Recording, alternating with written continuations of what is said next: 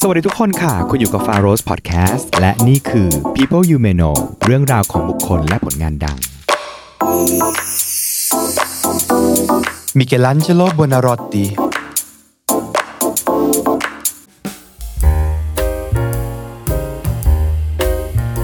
แก้วฟาโรสกำลังจะขายจริงแล้วนะครับทางเว็บ f a r o s studio ค่ะ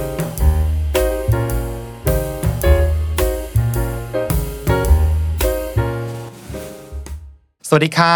ก่อนจะเข้า People You Know ในวันนี้นะคะ อยากชวนชาวช่องมองไปที่ปุ่ม subscribe กันสักเล็กน้อยนะคะเผื่อใครยังไม่ได้กด subscribe ให้เราเพราะว่าเป็นช่องใหม่นะคะ f a r o s Podcast อันนี้ f a r o s มีสองช่อง ลองแวะดูกดเป็นกำลังใจให้พวกเราหน่อยนะคะ เพราะว่าสปอนเซอร์ทักมาบอกว่า โอ้ยอดวิวสูงนะ แต่ยอดซับน้อยจัง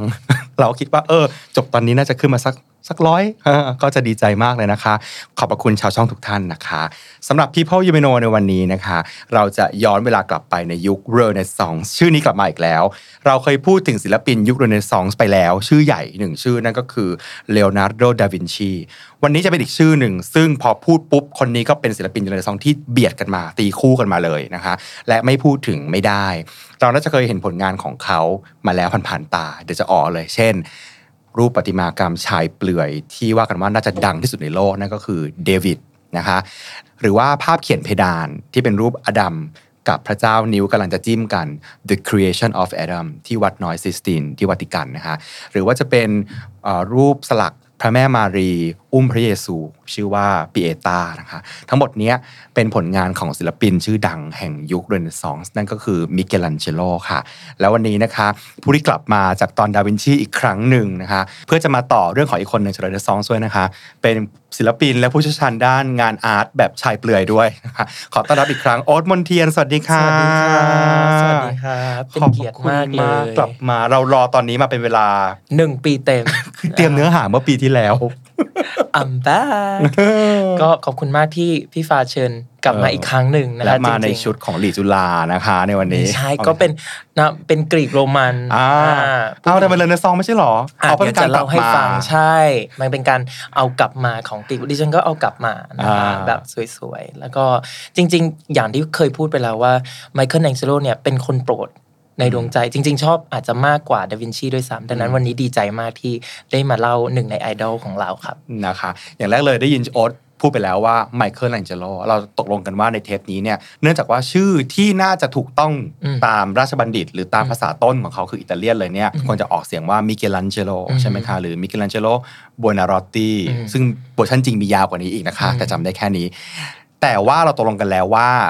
น่าจะพูดชื่อออกเสียงชื่อที่คนไทยคุ้นชินที่สุด นั่นก็คือไมเคิลแองเจโลนะคะเพราะฉะนั้นตกลงกันตามนี้ก่อนว่าน่าจะเป็นคำว่าไมเคิลแองเจโลได้เลยหรือบางทีถ้ายินสองชื่อสลับกันก็ไม่เป็นไรนะคะคนเดียวกัคนนเดียวกันค่ะอือฮึคือจริง ๆ แล้วเนี่ยถ้าเราพูดถึงไมเคิลแองเจโลใช่ไหมฮะจริงมันไม่น่าจะยากเนาะในการเล่าชีวประวัติของศิลปินคนนี้เพราะว่า ในช่วงเวลาที่เขามีชีวิตอยู่เนี่ยมีประวัติของเขาถูกตีพิมพ์ขึ้นมาอืมอย่างน้อย 3 เวอร์ชันด้วยกันอืมนะฮะดังนั้นถ้าจะพูดเล่าประวัติจริงไม่น่ายากใช่ไหมพี่ฟ้าแต่มันก็มีความยากเพราะว่าแต่ละเวอร์ชันเนี่ยมี agenda หรือจุดประสงค์จำเพาะของมันนะฮะอย่างเวอร์ชันแรกที่ตีพิมพ์มาเนี่ยก็คือจอร์จิโอวาซารีวาซารีนี่คือเป็นพ่อแห่งการเขียนประวัติศาถูสกตร์ต้องได้รับสมญาว่าเป็นนักประวัติศาสตร์ ศิลป์คนแรกของฝั่งตะวันตกนะฮะเพราะว่าการเขาได้ตีพิมพ์เนี่ยอ่าชุดหนังสือที่พูดถึงประวัติของศิลปิน สถาปนิก ชื่อดังจากยุคเรเนซองส์นะฮะอ่ามีทั้งไมเคิลแองเจโลเลโอนาร์โด ดาวินชีนะฮะรวมไปถึงราฟาเอโลอะไรเงี้ยอืมก็คือรวมดาวอืมแล้วก็พิมพ์ออกมาในปี 1550 อย่างหนึ่งคือวาซารีเป็นคนแรก ๆ เลยที่ใช้คำว่าเรเนซองส์ยุคฟื้นฟูศิลปวิทยา อ่าเนี่ยก็คือมาจากคำนิยามของวาซารีส่วนหนึ่งนะฮะแต่นอกจากนั้นเนี่ยต้องเข้าใจว่าวาซารีเนี่ยทำงานให้กับตระกูลเมดิชี ซึ่งเป็นตระกูลที่ร่ำรวยและมีอิทธิพลนะฮะในสำหรับช่วงนั้น ดังนั้นหลาย ๆ อย่างที่เขาเขียนน่ะเป็นการเชิดชูตระกูลนี้ค่อนข้างมาก มีการใส่รายละเอียดตอกไข่อะไร แล้วก็เมื่อก่อนเรามองศิลปินเป็นนายช่างอืมนะรับออเดอร์แล้วก็ทำงานมา แต่เนื่องจากงานเขียนของวาซารีเนี่ยมีการค่อนข้างจะเชิดชูอัจฉริยภาพอย่างชัดเจน ดังนั้นมันเลยกลายเป็นแต่ละคนดูมี character อ่าดูมีอีโก้นะดังนั้นเป็นจุดเปลี่ยนเลยจากที่เมื่อก่อนเป็นคนรับงานกลายมาเป็นเหมือนฮีโร่แต่ทีเนี้ยพอไมเคิลแองเจโลเนี่ยได้อ่านชุดนี้นะฮะก็รู้สึกอืมไม่ถูกใจ เนื่องจากเป็นดีว่านะฮะก็มีการให้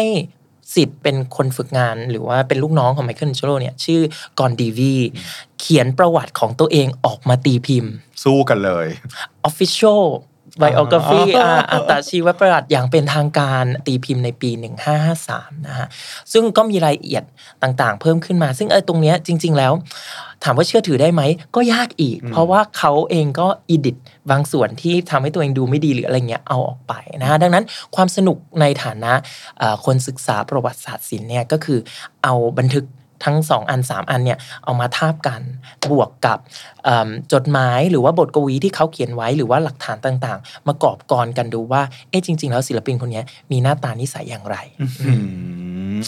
ปรบมือให้เลย เพราะว่าจริง ๆ แล้วอะเราพูดกันตลอดเวลาว่า เวลาเราคุยกันในรายการนะอืมเราจะเน้นว่าเอาที่สนุกเนาะใช่ใช่เออใช่เอาที่แต่เนื่องจากโอ๊ตเนี่ยเขาเป็นนักประวัติศาสตร์ศิลป์เพราะฉะนั้นเนี่ยแหล่งที่มาของข้อมูลจะต้องมีการเปรียบเทียบ มันจะต้องมีการบอกได้ว่า reference ของมันมาจากที่ไหนบ้าง และมีต้องมีการพูดไม่ไม่ไม่เหมือนกัน คิดไว้เลยว่าถ้าเราฟังประวัติใครแล้วมันตรงกันหมดอะอันเนี้ยตั้งคำถามไว้ก่อนอืมเพราะมันมันไม่น่าจะเป็นไปได้ ผู้เล่ามันน่าจะมีหลายคนแล้วมันน่าจะมีหลายมุมมองค่ะดังนั้นวันนี้สนุกแน่นอนอ่า มาจริง ๆ ในเวอร์ชั่นของกอนดีวีเนี่ยจะเห็นว่าไมเคิลเองเจโลเป็นคนที่ภาคภูมิใจกับต้นตระกูลของตัวเองมากนะคะคือมีการเขียนว่ามาจากตระกูลขุนนางชั้นสูงอะไรเงี้ยซึ่งเอาจริง ๆ พี่ฟ้าถ้าไปสืบดูอะก็ไม่ได้สูงอะไรขนาดนั้นเนาะคือประมาณปู่ทวดของฮีเนี่ยเคยเป็นดำรงตำแหน่งปกครองอยู่ระยะหนึ่ง แต่หลังจากปู่ทวดตายก็ตระกูลก็ตกต่ำลงเรื่อยๆเนาะแล้วพ่อก็คือไม่ได้ทำธุรกิจอะไรใหญ่โต แต่สิ่งที่มีบันทึกไว้อย่างชัดเจนเนี่ยก็คือพ่อของเขาเคยพูดไปว่าลูกชายของตนเนี่ยไมเคิลเนนเจโลเกิดในช่วงรุ่งสางของวันที่ 6 มีนาคมปีคศ 1475นะฮะเป็นช่วงเวลาที่ดาวพุธเคลื่อนเข้ามาใกล้กับดาวพฤหัสทำมุมกับดาวศุกร์แปลว่าเป็นพรหมลิขิตที่คนเนี้ยจะเป็นศิลปินชื่อดังอ่าเขียนเป็นพงศาวดารเลยนะ ซึ่งในฐานะอดีตอ่า สมาชิกชมรมโหราศาสตร์ของประเทศไทยนะจ๊ะดิฉันก็ไปเอา birth chart หรือว่าอ่าชาร์ตชีวิตของไมเคิลแองเจโลมาดู แล้วมันน่าสนใจพี่ฟ้าคือมันมีเรื่องของ Grand Trine คือในดวงของไมเคิลแองเจโลเนี่ยมีดาวสามดวงที่ทำมุมกันเป็นสามเหลี่ยม แล้วดาวสามดวงเนี้ยอยู่ในเรือนที่เป็นธาตุเดียวกันอืมอ่านะฮะแปลว่าอะไรก็แปลว่า คนที่มีเจ้าชะตาที่มีลักษณะแบบนี้จะมีนิสัยของธาตุนั้นๆ อย่างชัดเจนนะฮะอย่างไมเคิลแองเจโลเนี่ยมีดาวเสาที่อยู่ในเรือนของราศีกรกฎนะฮะมีดาวเนปจูนที่อยู่ในเรือนของราศีพฤศจิก และมีดวงพระอาทิตย์ หรือว่าดวงเจ้าชะตาเองเนี่ยอยู่ในราศีมีนนะฮะดังนั้นทำมุมกันทั้ง 3 ราศีนี้เป็นเป็นธาตุน้ำหมดเลย แปลว่าไมเคิลแองเจโลจะมีลักษณะธาตุน้ำที่ชัดเจนก็คือเป็นคนที่มีอารมณ์ฉุนเฉียว จะเป็นคนที่ชอบอะไรชอบมากเกลียดอะไรเกลียดมาก คิดเยอะนะฮะมีความแบบจินตนาการสูง ซึ่งตรงไหมตรงตรงมากอ่า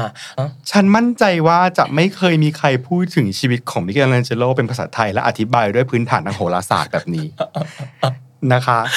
อินอินอันนี้ชอบเวลาแบบสนใจใครก็จะไปดูพื้นดวงเขาเออออย่างเงี้ยนะคะอย่างไมเคิลแองเจโลเนี่ยพื้นดวงต้องเดินทางโยกย้ายเยอะ ตอนแรกก็คือเกิดที่เมืองเป็นหมู่บ้านเล็ก ๆ เนาะอ่าในแคว้นของทัสกานีแต่สุดท้ายก็ย้ายไปเมืองใหญ่คือฟลอเรนซ์นั่นเอง ตอนเขาเกิดมาปุ๊บไม่นานนะก็แม่เสียใช่ไหมคะแล้วก็ต้องอยู่กับแม่นมเนาะซึ่งเป็นภรรยาของอาช่างแกะสลัก ซึ่งไอ้ตรงประเด็นเนี้ยในประวัติเวอร์ชันวาซารีก็มีการ quote ไมเคิลแองเจโลบอกว่า โอ้ยเนี่ย เขาได้รับอ่าทักษะการจับค้อนจับสิ่วอะไรอย่างเงี้ยนะมาพร้อมกับน้ำนมของแม่นมเลย ทีนี้การเดินทางครั้งแรกแรก ๆ ของเขาเนี่ยก็คือการไปเรียนที่ฟลอเรนซ์ธนูอะเนาะอืมราศีธนูค่ะ เริ่มตั้งแต่เด็กเลยอายุ 12-13 ย้ายไปที่ฟลอเรนซ์ทีนี้เราพูดถึงฟลอเรนซ์เนี่ยก็ต้องยอมรับว่าในยุคของเรเนซองส์ยุคช่วงนั้นเนี่ยฟลอเรนซ์เป็นเมืองที่เฟื่องฟูนะฮะร่ำรวยมากเนื่องจากอยู่ใต้การปกครองของตระกูลเมดิชี Medici นะฮะซึ่งเป็นตระกูลที่ทำอ่าสร้างตัวสร้างเนื้อสร้างตัวขึ้นมาจากธุรกิจทางธนาคารก็ดีการสู้รบก็ดีนะฮะดังนั้นแปลว่าเอ่อเป็นเมืองที่เต็มไปด้วยนักคิดนักเขียนศิลปิน สถาปนิกชื่อดังนะนะเอ่อการเข้าไปอยู่ตรงนั้นของมิเคลเจโลน้อยเนี่ยก็ถือว่าเป็นโอกาสที่ดีเนาะในการเติบโตสำหรับสำหรับศิลปินทีนี้เราไปเจอเป็นอ่าจดหมายของพ่อเขาเนี่ยฝากไมเคิลแองเจโลเข้าไปอยู่กับเวิร์กช็อป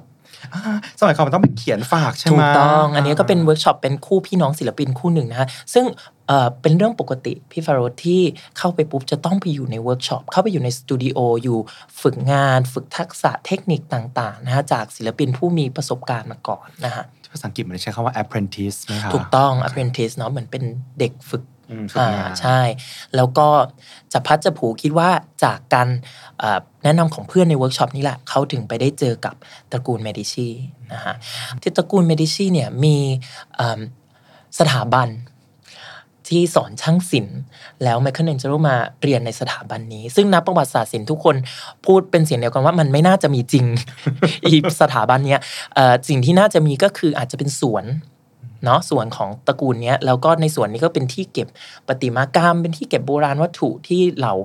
sculptor เหล่าศิลปินเนี่ยมา hang out กัน อันเนี้ยน่าจะเป็นไปได้มากกว่า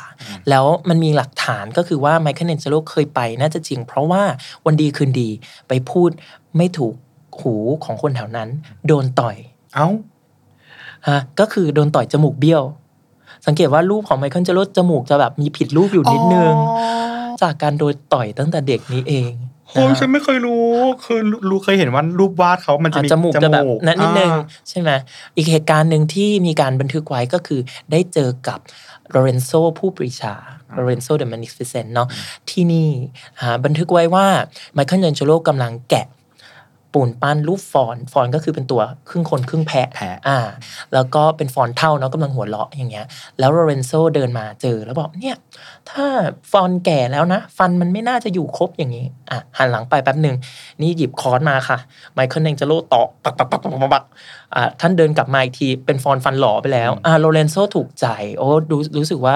ไหวพริบดีรวดเร็ว ก็เลยรับเด็กคนเนี้ยเข้าไปอยู่ที่คฤหาสน์เมดิชี เป็นจุดเปลี่ยนไหมฮะ เป็นจุดเปลี่ยนเนาะเพราะว่าคฤหาสน์เมดิชีเนี่ย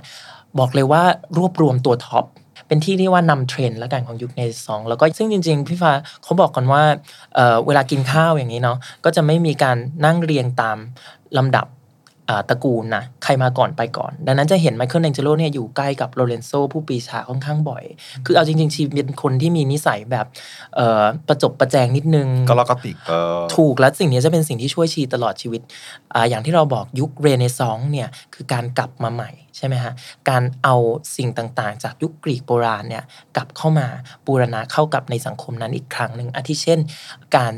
สร้างสรีระนูดของผู้ชายในงานศิลปะ เนาะซึ่งเมื่อก่อนเนี่ยเราจะเห็นเยอะมากเวลาชาวกรีกโรมันสร้างรูปปั้นบูชาเทพต่างๆสู้สปอโลอะไรเงี้ยก็จะเป็นรูปนูดผู้ชายถูกไหมพี่ฟ้าแต่ว่ามันหายไป 1,000 ปี ช่วงยุคกลาง ถูกต้อง ใช่เพราะช่วงนั้นก็คือทุกอย่างผิดบาปหมดอืมนะฮะอ่าทีเนี้ยเริ่มเอากลับมาใหม่มีการขุดค้นโบราณวัตถุต่างๆนะแล้วก็เอากลับขึ้นมาจัดแสดงและต่อยอดเป็นงานศิลปะหนึ่งในชิ้นที่เราเรียกว่าเด่นมาก แล้วก็ ไมเคิลแองเจโลเองพูดเลยว่าเป็นอาจารย์ของเขา นั่นคือ Belvedere Torso นะฮะเป็นชิ้นที่อ่าเป็นวัตถุโบราณรูปผู้ชายนูดที่เรียกได้ว่าสมบูรณ์ที่สุดละจากยุคอ่ากรีกโรมันนะแล้วไมเคิลเองเชโลก็เรียนรู้จากชิ้นนี้เนาะแล้วเราก็จะเห็นว่าพูดได้ว่ามันเป็นรูปที่งามเกินมนุษย์ อืมอธิบายก่อนว่า เวลาเราทำรูปนูดเนี่ยในสมัยกรีกโบราณ เวลาจะสร้างรูปปั้นเทพเจ้าอะค่ะ มันไม่ใช่รูปเหมือนของคนใดคนหนึ่ง มันเป็นการตัดเอาหน้าอกของคนนี้ เอาช่องท้องของคนนี้ขาของอีกคนหนึ่งเอามารวมรวมกัน ให้ได้เป็นกายภาพที่สมบูรณ์แบบ อุดมคอุดมคติ อุดมคตินะ ดังนั้นตอนที่อยู่ที่คาริหาสน์เมดิชีเขาก็ทำงานที่เป็นเกี่ยวกับ body แล้ว นะ body ผู้ชายเนี่ยคือเริ่มตั้งแต่เด็กเลย ชิ้นที่เรากำลังจะพูดถึงคืองานชิ้นแรก ๆ ของเขา เป็นงานแกะอ่าหินอ่อนชิ้นเล็กนะคะ ชื่อว่า Battle of Centaur ชิ้นนี้เนี่ยจริงๆธีมของมันนะพี่ฟ้าก็คือเป็นเฮอร์คิวลิสเนาะไปพยายามจะเอาเมียกลับมาจากเหล่าเซนทอร์ที่ขโมยนางไปใช่ไหมฮะถ้าใครเคยฟังช่างเชื่อมอาจจะมีอาจจะรู้บ้างอืม แต่ว่าแม้ว่าตัว content มันจะเกี่ยวกับผู้หญิงเนี่ย ในชิ้นนี้เราไม่เห็นเลือดร่างผู้หญิงเลย เป็นมัดกล้ามผู้ชายทั้งสิ้นนะคะแล้วก็เป็นแบบรูปเซนทอร์ที่กำลังแบบบิดเอี้ยวสู้กันนะคะซึ่งอันเนี้ยมันเป็นเหมือนเป็นสไตล์เลยแหละของไมเคิลแองเจโลที่ฉายมาตั้งแต่เด็ก มันจะต้องมีการบิดให้เห็นกล้ามเนื้อ ใช่ไหมใช่บิดแล้วก็ปลุก ปล้ำกัน แบบว่าโอ้โหดูแบบ แล้วมันมีความยั่วยวนนะ จริงๆอะธีมหนึ่งที่เราจะเห็นชัดเจนคืออย่างเฮอร์คิวลิสเป็นตัวแทนของปัญญานะความควบคุมชั่งใจ กับเซนทอร์เป็นสัญชาตญาณสัตว์ ความโลภราคะเนี่ยธีมของขาวดำเนี่ยจะอยู่ในงานของไมเคิลแองเจโลไปจวบจนวันตายเลย แล้วก็เริ่มตั้งแต่ชิ้นแรก ๆ ที่เมดิชีเลยอืม เฮ้ยพอพูดแล้วมันจะเริ่มมีหลาย ๆ ภาพผุดขึ้นมาในหัวแล้วตอนอืนี้มอืมตอนนี้บางคนอาจจะนึกออกแล้วว่า มันจะมีศิลปินอยู่คนหนึ่งคือคนนี้แหละค่ะ ที่ชอบสร้างรูปประติมากรรมต่าง ๆ แล้วเห็นมัดกล้ามมัดเนื้อกล้ามใช่ถูกต้องงานจะออกไปเหมือนแบบประเวทยิมอะไรอย่างเงี้ยนึกออกปะจะต้องมีการบิดมีการให้เห็นจริงทุกอย่างซึ่งมาแต่เด็กละ พูดถึงเรื่องกายภาพเนี่ยอ่าตัดมาประมาณปี 1492 1493 นี่เนาะเรามีเรคคอร์ดว่าเขาไปศึกษากายภาพจากศพ นะที่วัดซางโตสปิริโต การศึกษากายภาพจากการผ่าตัดศพเนี่ยก็เป็นอีกหนึ่งจุดเปลี่ยนของประวัติศาสตร์ศิลป์ตะวันตก เพราะว่าก่อนหน้านั้นในยุคกลางก็ ดูไม่ได้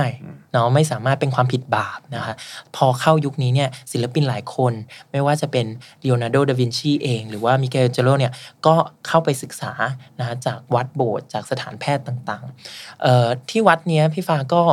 เรารู้ว่าไมเคิลแองเจโรเคยไปอยู่ เพราะว่ามันมีเขาทำผลงานชิ้นหนึ่งทิ้งไว้ด้วยเป็นรูปอ่าแกะสลักไม้ชิ้นเดียวเลยของเขาเป็นรูปพระเยซูตึงกางเขนนะแล้วก็เรือนร่างก็ค่อนข้างเหมือนเด็กหนุ่ม น่าจะ ดูเหมือนอายุช่วงเดียวกับที่ไมเคิลเจโรอยู่ที่นั่นอะไรเงี้ยแล้วก็โปเห็นอวัยวะเพศอย่างชัดเจน ซึ่งอันนี้ก็แบบว้าวมากสำหรับคนที่กล้าที่จะทำรูปพระเยซูแบบมีอวัยวะเพศอะไรเงี้ยเนาะถ้าเราไปดูตัวสเก็ตของไมเคิลแองเจโลที่วาดกายภาพ จะเห็นว่าเขาไม่อินขนาดนั้นหมายความว่าไงคะถ้าเทียบกันกับดาวินชีนะ วาดแบบเทียบไม่ติดเลยดาวินชีเนี่ยเข้าไปดูจนถึงแบบว่ามดลูกเข้าไปดูแบบทุกรายละเอียดของร่างกายประหนึ่งนักวิทยาศาสตร์ แต่ไมเคิลแองเจโลเนี่ยวาดเอาแค่ส่วนที่เขาคิดว่าเอามาใช้งานได้อะเวลาเราพูดถึงร่างกายใช่ไหมมัดกล้ามอย่างที่พี่ฟ้าพูด จะนึกถึงไมเคิลแองเจโลก่อนแต่เอาจริง ๆอะมันไม่ได้สมจริงอืมนะฮะเนี่ยตอกย้ำอีกครั้งหนึ่งว่างานของไมเคิลแองเจโล ที่ทำเกี่ยวกับร่างกาย ไม่ได้ทำเพื่อความสมจริง แต่เป็นใช้กายภาพเป็นภาพสะท้อนของปรัชญาหรือจิตวิญญาณมากกว่านะคะและเป็นจุดตัดระหว่างความแตกต่างของไมเคิลแองเจโลกับดาวินชีเลย ถูกต้องนะฮะซึ่งดาวินชีก็เคย comment ไมเคิลแองเจโลหลายครั้งแบบโอ้ยไอตัวรูป figure ในงานอยู่นี่มันแบกอะไรอยู่แล้วทำไมมันถึงต้องกล้ามมึงปูนขนาดนั้นอะไรอย่างเงี้ยตลอดเวลานะฮะก็น่าสนใจดี จุดเปลี่ยนอีกครั้งหนึ่งเดินทางอีกแล้ว คือปี 1594นะฝรั่งเศสยกทัพเข้าอิตาลีนะคะแล้วก็ตอนนั้นโลเรนโซผู้ปรีชาเนี่ยเสียไปแล้ว ลูกคือปีเอโรเป็นผู้ดูแลอยู่ ก็ถูกในประเทศออก ถือเป็นการสิ้นสุดการปกครองของตระกูลเมดิชี Medici 60 ปีอย่างยาวนานจบลงนะฮะไมเคิลแองเจโลเองเนี่ยก็หนี หนีออกไปจากฟลอเรนซ์ ไปโบโลญญาไปอะไรเงี้ยแล้วก็ไปไปมามาจนประมาณปีหนึ่งสถานการณ์ค่อนข้างสงบลงกลับมาที่ฟลอเรนซ์กลับมาแป๊บเดียวมีเรื่องพี่ฟ้าได้เรื่องก็คือว่าฮีด้วยความอัจฉริยะเนาะแกะรูปปั้นคิวปิดอ่าแกะรูปปั้นคิวปิดน้อยกำลังนอนอยู่ แกะเสร็จปุ๊บมีคนบอกว่าโหเหมือนงานโบราณเลยอะเหมือนงานโบราณวัตถุเลย เอาไปขายในฐานะโบราณวัตถุกันไหมหลอกเหรอทำของลอก peak peak มากแล้ว peak กว่านั้นอีกก็คือคนที่ซื้อที่เห็นแล้วชอบมากแล้วซื้อเลยเป็นพระคาร์ดินัลโดนต้มจากที่โรม แล้วชีก็ซื้อไปเสร็จปุ๊บชีมา find out ทีหลังเอ้าของปลอมนี่หว่า แทนที่จะโกรธอะแต่จริง ๆ ก็คงจะโกรธแหละนิดนึง แต่ว่าเขาก็เห็นศักยภาพของศิลปินคนนี้ เลยเรียกตัวไมเคิลแองเจโลจากฟลอเรนซ์เข้าโรม เพื่อไปสร้างงานชิ้นใหม่ให้กับพระคาร์ดินัล จุดเริ่มต้นจากการโดนต้มตุ๋นนะคะ แต่ก็ถือว่าเป็นวิสัยทัศน์ของพระคาร์ดินัลนะอะใช่จริงๆไม่งั้นถ้าโกรธอย่างเดียวก็จะคนนี้ก็จะหายไปละใช่ใช่เราก็รู้ว่าใช่ถ้าทำได้เหมือนขนาดเนี้ยแปลว่ามีของอ่าครับ ชิ้นแรกที่อยากจะพูดถึงก่อนนั่นก็คือรูปปั้นแบ็คคัสอันนี้เป็นเป็นสิ่งที่โดนจ้างโดยพระคาร์ดินัลเนี่ยเนาะเอ่อรูปปั้นแบ็คคัสเนี่ยก็เป็นธีมของเทพกรีกโบราณนะฮะเป็นเทพไดโอนิซุ Dionysus สนะฮะเป็นเทพแห่งความ เมามายอ่าดื่มไวน์การละคร ใช่ ดังนั้นเวลาเราเห็นรูปปั้นไดโอนิซุสหรือแบ็คคัสเนี่ย ก็จะอยู่ในท่ากึ่มๆ ใช่ไหมฮะแต่ของไมเคิลแองเจโลเนี่ย คือเมาแบบเมามาก คือมันไม่กึ่มแล้วแม่ คือแบบหน้านี่คือตาคือเบลอใช่ไหมปากเผยอนิดนึง แล้วมือก็แบบถึงท่ายืนเนี่ยถึงจะเป็น contrapposto หรือภาษาไทยเรียกว่าตรีภังค์เนาะคือเป็นท่าที่กำลังบิดอยู่นิดนึงเนาะเป็นท่า classical ที่เอากลับมานิยมใหม่ในเรเนซองส์ถึงจะเป็นท่าคอนทราพอสโตแต่ว่าดูเซอะอืมพี่ฟ้ามันปั้นคอนเท r โพสโตได้ไงให้มันดูเซได้คือมันเก่งนะ แล้วก็ มันมีนัยยะทางเพศค่อนข้างสูง คือคนเขียนบันทึกไว้เลยว่ามีความเป็นหญิง มีความยั่วยวนนะ แล้วก็มือเนี่ยมีการจ้วงเข้าไปในหนังเสือ จ้วงอย่างนี้เลยนะ แล้วหนังเสือมันก็มีขนอุยอีก คือแบบคือสื่อสอมากๆนะคะ ดังนั้นโดนปฏิเสธจากพระคาร์ดินัลคือทำเสร็จแล้วชิไม่เอาคืออันเนี้ยเรามองว่าจริง ๆ ความสุดโต่งนะ ของไมเคิลแองเจโลเนี่ยเราว่ามันเป็นสไตล์หนึ่งอย่างที่พูดตั้งแต่แรกเขาเขาใช้ร่างกายเขาใช้กายภาพในการสื่อสาร message แล้วก็เอาเอาขนบของโบราณเนี่ยมาใช้แต่ว่าบิดให้มัน สุดโต่งยิ่งขึ้นสำหรับบางคนความสุดโต่งนี้ก็กลายเป็นล้ำเส้นเป็นบาปไป อืมแล้วรู้สึกว่าไม่เหมาะสม สุดท้ายรูปปั้นชิ้นนี้เนี่ยก็ได้ไปตกอยู่ในมือของคนที่ใกล้ชิดกับพระคาร์ดินัลนั้น นั่นก็คืออาชื่อว่าจาโคโปกาลีนะคะซึ่งคุณกาลีเนี่ยก็เป็นนายธนาคาร แล้วก็เป็นคนที่มีแวดวงในสังคมชั้นสูงเนาะแล้วก็ช่วยเหลือเรียกได้ว่าเป็นอีกหนึ่งอุปถัมภ์ของไมเคิลเจโลด้วยช่วยเหลือพาเข้าสังคมอ่าช่วยดูแลเรื่องการจัดจ้างงานต่างๆ และชิ้นหนึ่งที่เขาช่วยดูในการทำสัญญาจ้างซึ่งเป็นชิ้นสำคัญมากๆของไมเคิลเจโลเนี่ยก็คือเปียตาอ่าพี่ฟ้าเคยไปดูเปียต้าของจริงใช่ไหมคะใช่อันนี้ก็อยู่ที่อ่ามหาวิหารเซนต์ปีเตอร์เซนต์ปีเตอร์บาซิลิกาเนาะครับที่วาติกัน ซึ่ง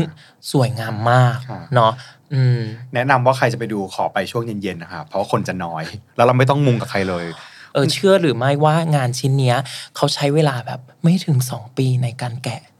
มหัศจรรย์มาก มหัศจรรย์มากคือมีบันทึกว่าไมเคิลแองเจโลไปหาหินอ่อนที่คาราราซึ่งเป็นหนึ่งในแคว้นแถวทัสกานีใช่ไหมครัฮะบอ่าช่วงปี 1498 กลับมา 1499 นี่ก็คือเสร็จ ซึ่งมันเกิดจากหินอ่อนชิ้นเดียวไหม yes สุดติ่งกระดิ่งแมว แล้วก็คือตอนนั้นอายุ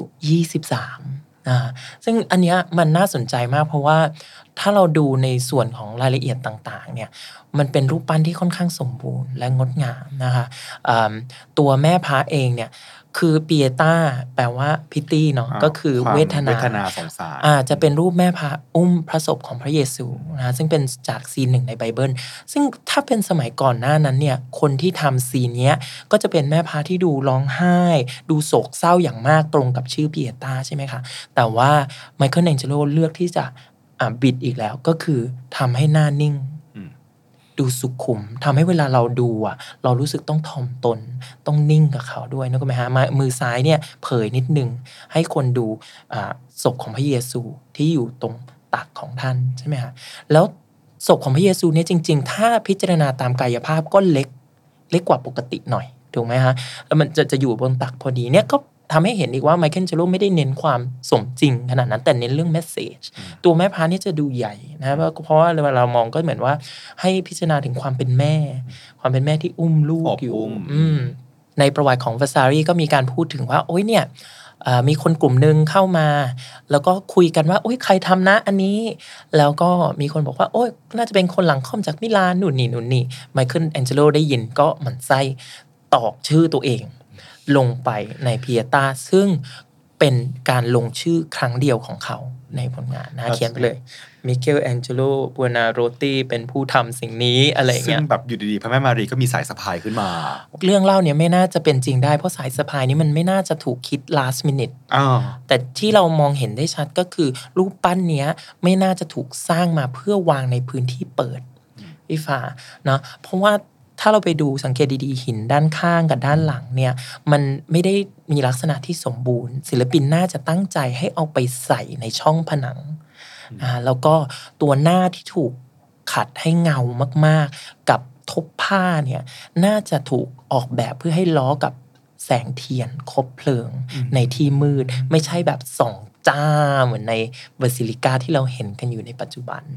อืม ซึ่งจริงๆเรื่องราวของเปียต้านะคะยังมีอีกเยอะมาก เราก็เลยคิดว่าพอไว้เท่านี้ก่อนเผื่อใครสนใจไปหาอ่านกันเพิ่มได้ได้เลยแต่ว่าใครที่มีโอกาสได้ไปที่เซนต์ปีเตอร์บาซิลิกาที่วาติกันนะคะอืมเดินไปปุ๊บเลี้ยวขวาเลย อืมและเป็นช่องแรกเลย เราจะได้เห็นตรงนั้นงดนะงามคะค่ะหรือดูในไกลบ้านก็ได้นะคะเปิดชอบการไทยอินเพิ่มยอดวิวนะคะเพิ่มมากอะค่ะอะทีนี้กลับมาใช่คุณที่กัลลี่ที่ช่วยว่าจ้างอ่าจริง ๆ ก็ช่วยอีกหลายชิ้นเนาะไปช่วยประสานให้อ่ามีคอมมิชชั่นอีกหลายชิ้น แต่ไมเคิลแอนเจโลก็ทำไม่เสร็จ นะคะเพราะว่าในปี 1501 เนี่ยถูกดึงตัวกลับไปฟลอเรนซ์ไปทำประติมากรรมชิ้นที่เป็นมาสเตอร์พี e อีกชิ้นหนึ่ง นั่นก็คือรูปปั้นเดวิดนั่นเองมาละอ่าอืมนะฮะต้องอธิบายก่อนว่าช่วงที่ไมเคิลแองเจโลไม่อยู่เนี่ยก็มีการเปลี่ยนแปลงในฟลอเรนซ์ค่อนข้างเยอะ มีการตั้งสภาใหญ่หรือ Grand Council นะฮะมีสมาชิกกว่า 3,000 คน เป็นการปกครองรูปแบบใหม่ มีการเลือกประมุขขึ้นมานะฮะผู้ที่ ได้รับเลือกเป็นประมุขก็คือปิเอโรโซเดรินีนะฮะเป็นประมุขของสภาฟลอเรนซ์ตอนนั้น การเลือกไมเคิลแองเจโลกลับมาทำงานเนี่ยก็มีนัยยะที่ค่อนข้างสำคัญ ตัวเดวิดเป็นเหมือนตัวแทนของฟลอเรนซ์เลยนะ คือตัวเดวิดเนี่ยถ้าเราอ่านเรื่องตามพระคัมภีร์ก็เป็นเด็กน้อยผู้ฆ่ายักษ์ถูกไหมฮะ เป็นคนที่ต่อสู้กับโกไลออธโกไลอัตยักษ์โกไลอัตซึ่ง ความเป็นยักษ์นี่ก็คือเป็นอิทธิพลที่ยิ่งใหญ่ใช่ไหมที่ดูเหมือนไม่น่าจะชนะได้ ดังนั้นฟลอเรนซ์เนี่ยตอนนั้นก็คือมีทั้งอิทธิพลของโรมวาติกันนะมีอิทธิพลของฝรั่งเศส แล้วก็เมืองเล็กๆ น้อยๆ ทั้งมิลานทั้งเอ่อปิซ่าอะไรต่างๆ ตอนนั้นฟลอเรนซ์ก็เหมือนอยู่ตรงกลาง แล้วก็จะตรึงตัวเองไว้ให้ได้อย่างเงี้ยดังนั้นการเลือกตัวเดวิดมาเป็นอนุสาวรีย์ที่อยากจะทำเนี่ยก็ถือว่ามีนัยยะ ทางการเมืองพอสมควรนะฮะแล้วนอกจากนั้นเดวิดเนี่ยก็ถูกสร้างไซส์ใหญ่มากไซส์จากเด็กน้อยเป็นยักษ์แทนอืมอะอันนี้ก็มีนัยยะเหมือนกันถูกไหมว่าแบบเออเขาก็เป็นไม่ใช่เด็กชายเดวิดแต่เป็นยักษ์เดวิดอะไรอย่างเงี้ยน่าสนใจอืมคือฉันเป็นคนตัวเล็กตัวน้อยที่อยากจะสู้กับยักษ์อ่าคือภัยคุกคามจากรัฐรอบรอบข้างนะฮะแล้วก็ไมเคิลแอนเจโลก็ตัดสินใจรับงานหินนี้ งานหินจริง ๆ คือเป็นหินก้อนใหญ่มากนะฮะคืออีหินก้อนเนี้ยมันตั้งอยู่ที่เอ่อวิหารที่ฟลอเรนซ์มาเป็นเวลาประมาณ 30 กว่าปี มีศิลปินเคยมาลองแกะแล้วสองคนก็ say no ยอมแพ้นะฮะแต่ไมเคิลแอนเจโลเลือกที่จะรับทำชิ้นนี้แกะออกมาให้เป็นรูปปั้นเดวิดนะฮะใช้เวลาประมาณ 3 ปีกว่า masterpiece นะพี่ฟ้าสามปีกว่าๆกับอายุแค่20กว่า คือมัน สุดมากอะอืมเออ กับชิ้นนี้ พอทำเสร็จขึ้นมาปุ๊บ ผู้ว่าจ้างมองเห็นความอลังการของอนุสาวรีย์ชิ้นนี้เนี่ย ก็ตอนแรกตั้งใจว่าจะเอาวางไว้ตรงฐานของโดมของฟลอเรนซ์นะโดมฟลอเรนซ์ที่เป็นเหมือนเป็น Duomo ใช่ดูแบบว่าเป็นตรงกลางเมืองเนาะใครจะดูก็คือต้องเงยหน้าขึ้นไปอย่างเงี้ยนะคะแล้วก็จะมีรูปปั้นอ่า character จากไบเบิลอีก 12 อันเนี่ยเดวิดเป็นหนึ่งในนั้นเนี่ยตอนแรกว่าจะวางไว้รอบนู้นเห็นความใหญ่ น้ำหนัก 5,600 กว่ากิโล คือยังไงมึงก็เอาขึ้นไม่ไหวแม่นึกออกไหมยังไงก็คือต้องมาคิดกันใหม่ว่าวางที่ไหนนะซึ่งอ่าเป็น จุดกำเนิดของเอกสารชิ้นหนึ่งที่สนุกสนานมากคือการเอกสารการประชุม รวมดาวเรเนซองส์มาหากันว่าจะเอาอีรูปปั้นนี้วางที่ไหนดีนะฮะการประชุมนี้มีทั้งสถาปนิกชื่อดังมีเลโอนาร์โดดาวินชีมีบอตติเชลลี่ มีช่างทองช่างปักอะไรมารวมหัวกันว่า เอาอีตัวเดวิดเนี้ยไปไว้ไหนดี นะซึ่งในเอกสารการประชุมเนี้ยก็เราจะเห็นว่าเลโอนาร์โดก็มีการสกัดดาวรุ่งนิดนึงนะมีการบอกว่าโอ้ยเอาไปแบบอยู่ใต้เชิงหลังคาไหม เอาไปในหลืบไหมอะไรอย่างเงี้ยแล้วก็น่าจะแต่งเพิ่มแปะทองเพิ่มหน่อยอะไรอย่างเงี้ยนะโอชีก็มีความแบบสกัดดาวรุ่งเนาะแต่สุดท้ายเนี่ยก็เอกฉันท์ว่าจะวางอยู่ด้านหน้า Palazzo Vecchio ซึ่งเป็นที่ทำงานและที่อยู่อย่างเป็นทางการของ Piero Soderini หรือว่าประมุขเจ้าเมืองฟลอเรนซ์ในขณะนั้นนั่นเองนะอยู่ตรง Palazzo ก็คือกลางแจ้งเนาะแล้ว คือมันก็ไม่ปลอดภัยเท่าไหร่ แล้วมันก็มีเหตุเกิดจลาจลอะไรเงี้ยมีคนเคยเอาเก้าอี้เคลี้ยง แล้วไปโดนแบบแขนหักลงมาอะไรเงี้ยดังนั้นมันก็เลยมีเอ่อความคิดเห็นว่าจะย้ายอีกครั้งหนึ่งนะสุดท้ายก็คือย้ายเพื่อปี 1873 เข้าไปที่ Gallery Academia อืม นะฮะซึ่งเป็นพิพิธพิพิธภัณฑ์นะซึ่งอยู่มาจนปัปัจจจุจุบับันนพี่ฟ้าการย้ายแต่ละครั้งโอว่าน่าสนใจ มันเปลี่ยนบริบทในการที่เรามองงานชิ้นนี้ใช่ไหมฮะอย่างตอนแรกที่ตั้งใจว่าจะวางไว้ที่โดมเนี่ยมันเป็นอะไรที่เกี่ยวกับศาสนา เพราะเราต้องมองขึ้นฟ้าไปอยู่ตรงโดม ซึ่งมีพิธีกรรมทางศาสนาใช่ไหมฮะเสร็จปุ๊บย้ายมาตรงจัตุรัสเป็นการประกาศศักดาของรัฐ และประมุขของอ่ารัฐสภานี้เป็นเชิงการเมือง ถูกเสร็จปุ๊บย้ายเข้าพิพิธภัณฑ์ กลายเป็นถูกมองในฐานะงานศิศิลลปะปะวัตถุนะและยิ่งปัจจุบันเนี่ยถ้าใครไปที่ Academia จะเห็นว่ามีงานปั้นที่เป็นตัวไม่เสร็จของไมเคิล a อนเจโลอีก4 4 5ชิ้นที่ตั้งอยู่ข้างหน้า ก็เป็นการเทียบเคียงเทคนิคเนาะทำให้เรามามองว่า เอ้ย มันถูกสร้างอย่างไรใช่ไหมฮะดังนั้นว่าการจัดวางเนี่ยเอาไว้ที่ไหนก็เป็นการสร้างบริบท แล้วก็เพิ่มนัยยะในการมอง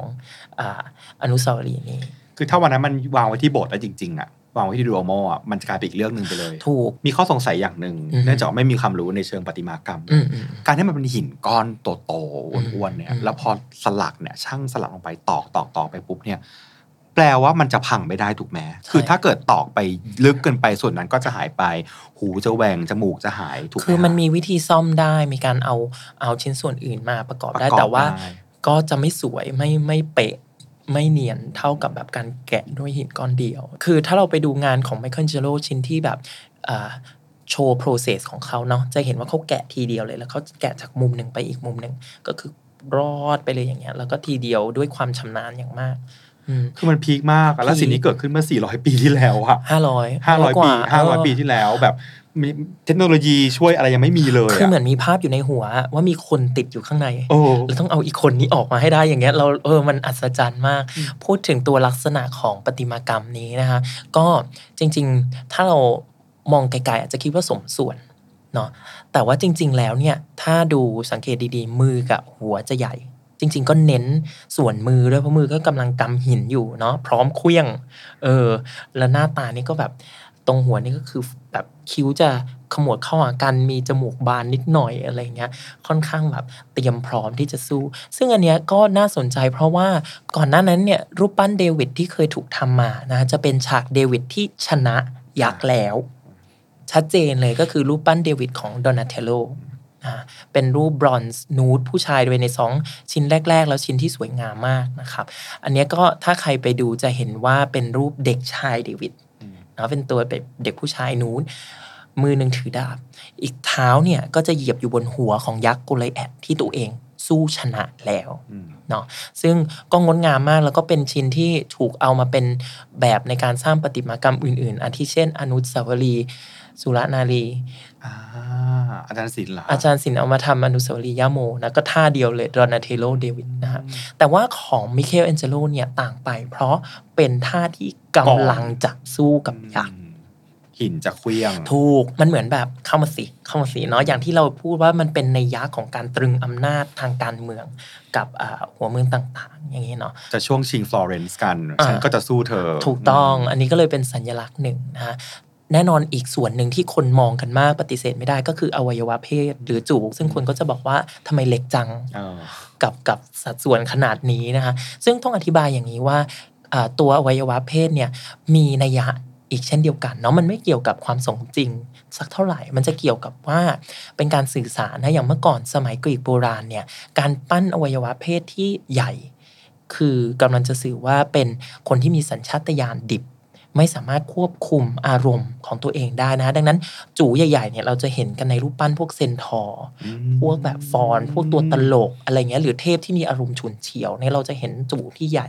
แต่ถ้าเป็นอพอลโลหรือเป็นเอ่อตัววีรบุรุษต่างๆ จะเป็นจูเล็กเพราะมีปัญญาพร้อมมีปัญญาชอบอะไรอย่างงี้มากเลยอะการตีความสัญญาว่าอืมสิ่งที่เราเห็นมันไม่ใช่สิ่งที่เราเห็นอย่างเดียว แต่ว่ามันมันมีแนวคิดใช่ว่าเกิดจากอะไรบ้าง ใช่ใช่